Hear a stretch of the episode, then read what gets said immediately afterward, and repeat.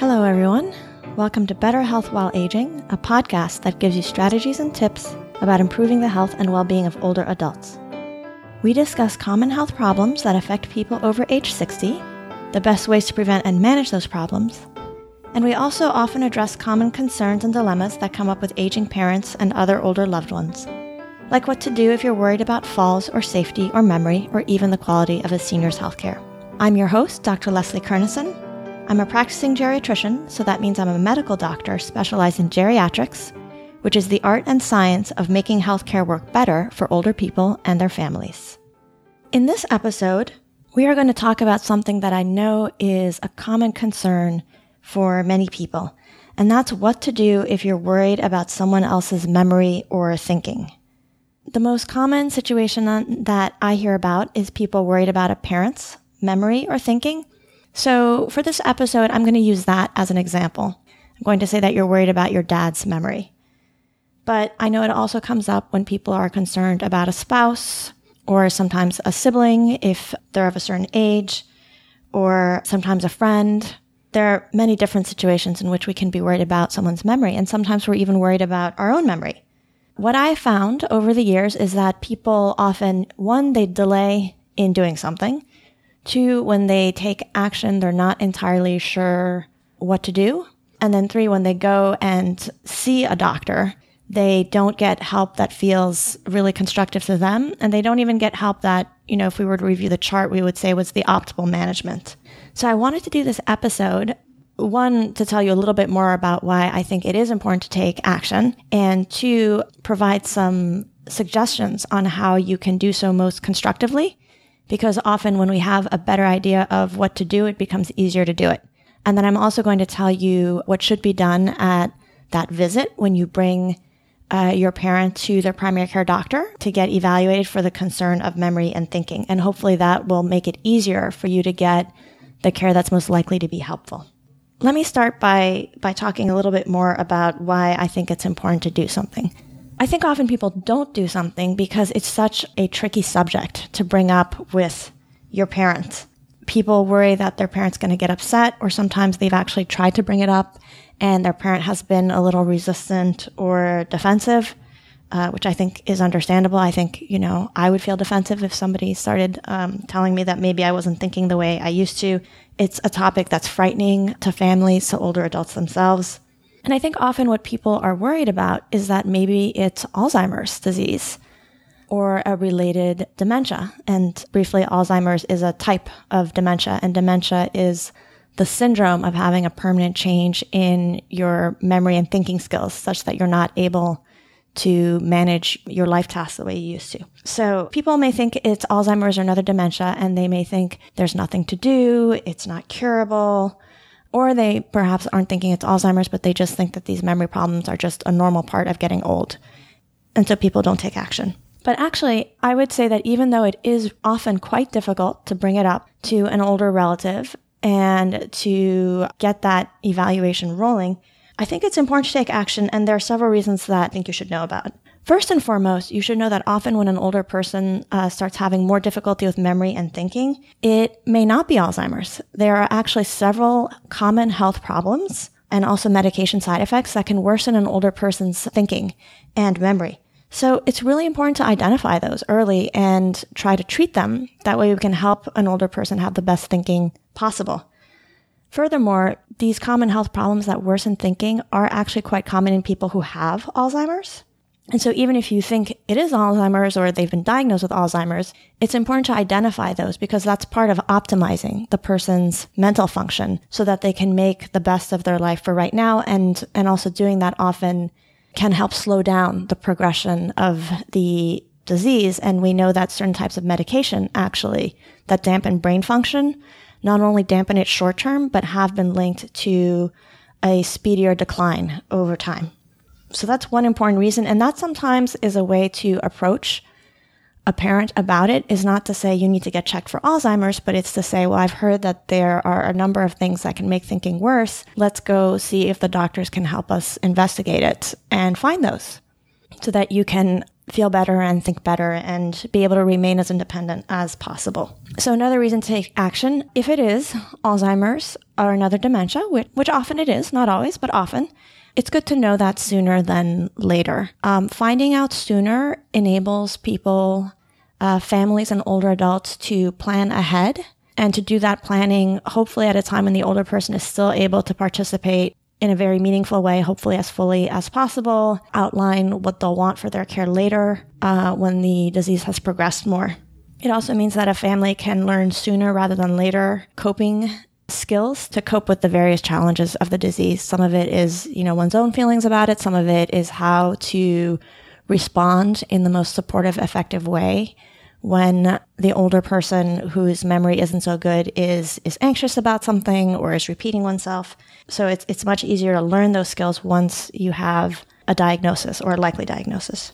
And then last but not least, safety is often an issue. So it's fairly common when an older person is having memory or thinking problems for them to be having some difficulty with driving or with finances or, well, whether or not they're having difficulty, families often perceive them as having difficulty with those activities. And those have important safety implications, both for the older person and sometimes for other people around them. So especially driving is an activity where if an older person is having difficulty, not only are they at risk for themselves, but it's putting other pedestrians and motorists at risk. Finances, if the person is having difficulty, that's a huge risk for being exploited or even if nobody has purposefully done something to take advantage of them for losing money that is often needed later on in life to pay for one's care or that perhaps the older person would have preferred to pass on to family or to do something else with.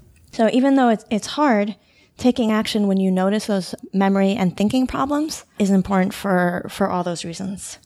So now, very briefly, before I go through what I recommend you do when you notice that you're concerned about memory problems, I want to say that I know that often the older parent resists help or is reluctant to go and get help and that that often feels like a huge hurdle for families that's a big topic and it's actually a bit outside the scope of what I have time to do in this episode. So for today, I'm not going to address it very much other than to say that often when an older person is resisting help, it's not uncommon for there to be some underlying cognitive impairment. So I think it's especially important to make that effort to investigate and get help. But I realize that it can be very challenging to get help when an older person doesn't want to see the doctor or doesn't want to talk about how their memory or thinking has been changing. So we won't go into it in any depth today, but in a future episode, I am planning to cover this topic and I'm actually hoping to invite one of my colleagues who specializes in this, such as one of my social worker colleagues or one of my geriatric care manager colleagues, because they often are deeply involved in that process of working around an older person's reluctance to get evaluated and to get help. Okay, so moving on to what you can do if you're worried about an older person's memory.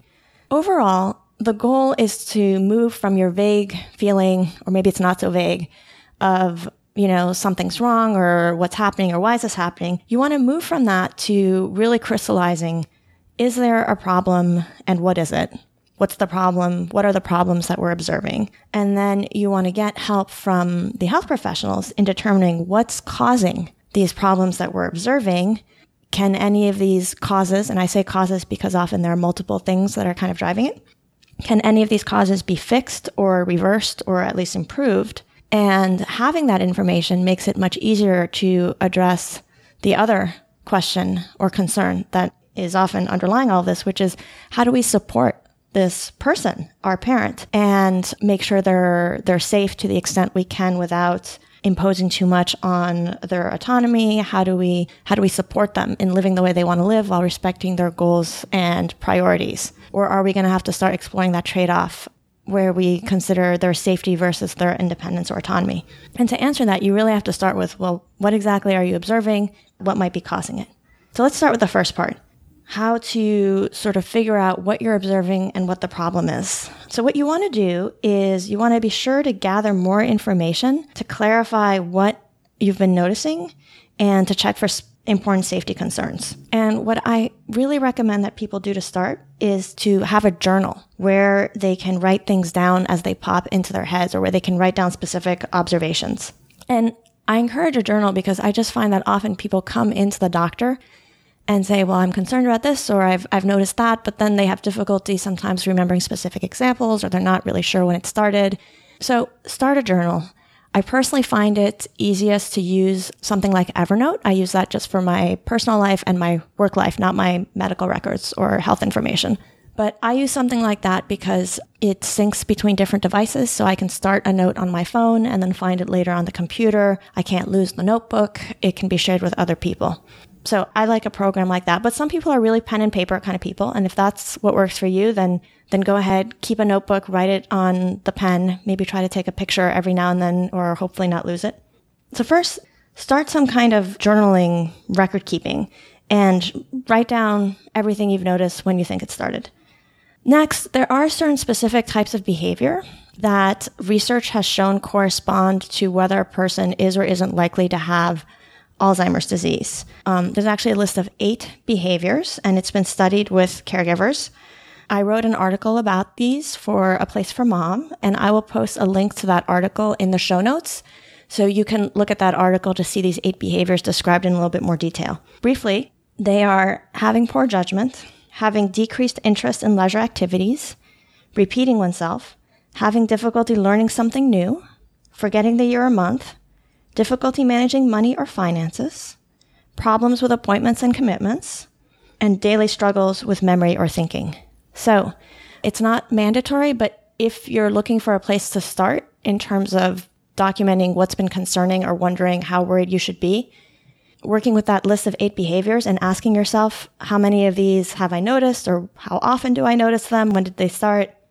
That can be helpful. And if you don't live near your parents, be sure, or even if you do, it's great to ask other people who are in close contact with your parent, whether that might be the other parent, other siblings, if they're in a facility, people who live in the facility, like staff in the facility, so you can get a little bit more information from them. If you're unsure about whether what you're noticing is normal aging or more worrisome, the Alzheimer's Association has a nice page called 10 Warning Signs of Alzheimer's. And what's good is that for each sign, they illustrate an example of the problem sign and then a counterexample of what's the kind of normal aging version of something similar. And so I think that can be helpful to people. And then last but not least, you definitely want to make note of any safety red flags, such as difficulty with finances, difficulty driving, difficulty with medications, and then um, sort of personal safety issues like wandering or leaving stoves on. And you want to spot those because they might help you figure out how urgent it is to take action. And they're also signs of where your family and your support team might want to intervene to help the person remain as safe as possible while the evaluation is going on. If you want a little bit more guidance on checking older people for common health and safety problems, I did create a quick start guide to checking older parents. It's posted on my website, betterhealthwhileaging.net. And I created that partly to share with families the mental checklist that I go through myself when I'm meeting somebody new. And I've been asked a question like, should my mom still be living at home? I partly look for signs of what are they struggling with? What are the most important safety and health red flags. And so that guide kind of summarizes those. And so you can use that too. So that covers the first part, which is again, just documenting your concerns and kind of keeping track of things over a few weeks if, uh, if you want to really crystallize what are the concerning symptoms or what kind of safety issues am I most concerned about. So next, you really are going to need to get a clinical evaluation and help from a doctor. So now let's talk about that initial medical evaluation. So generally, this should be doable by your parent's primary care doctor. And first off, I recommend that you or your parent let the PCP know ahead of time that you're asking for a visit to help evaluate memory concerns and that you would like for the doctor to check for health problems that can worsen memory or thinking. I also really recommend that you send the doctor a short letter summarizing your observations. So, what's been a problem or has been concerning, when it started, how it represents a change from your parents' previous abilities. And I suggest you send it ahead of time in writing and that you also include a little information about how your parent is feeling about getting evaluated. I guess you especially want to mention if, you know, my parent's really resisting this and gets upset every time I mention it. That's especially helpful for, uh, for doctors to know. Now, the doctor can't share your parents' protected health information with you unless she already has your parents' permission to do so. But there's no law that prevents you from contacting the doctor on your own to relay your observations and concerns regarding health. Now, here I am telling you, I recommend a letter. I have to say, I've almost never gotten a letter from a family member beforehand. The most common situation for me has been people grabbing me, you know, in the hall before I go in the room to whisper things to me, or sometimes people call ahead of time. And they do this because understandably they don't want to upset their parent by speaking about what they've observed right in front of the parent. But I do recommend trying the letter writing approach because uh, a couple reasons. One is that you can sort of summarize what's most important and you've put it in a written format. And often what we get in writing from patients and families gets put in the chart. So that's useful. I also recommend doing it because it's a little less chaotic than whispering to the doctor in the hallway. If you talk to the doctor on the phone, what will be documented is what they choose to write down. So I feel like it's better to just put it in writing yourself. And then last but not least, by conveying this information ahead of time, you really allow the doctor to do a little thinking and preparation ahead of time. And you also free up time during the visit. And visit time is often quite limited for the doctor to focus on assessing your parent, talking to your parent, talking to both of you about the options for proceeding. And I think that just ends up serving families much better. So what should happen during the visit? Here's what should happen. I mean, variable things do happen, but this is this is what I would consider standard of care and doable actually by just a generalist or PCP. So first and foremost, the doctor should do her own brief assessment of your parent's mental abilities. And usually we do this by talking to the person, seeing how well they talk about themselves and what's been going on. And then the doctor should also ask the person if they're having difficulty managing life tasks, especially mentally complex ones such as driving and finances. And usually I ask the patient themselves we really want to avoid talking over an older person as if they're not there. And then I tell them I just want to, you know, ask your son or daughter who's here if they have anything to add.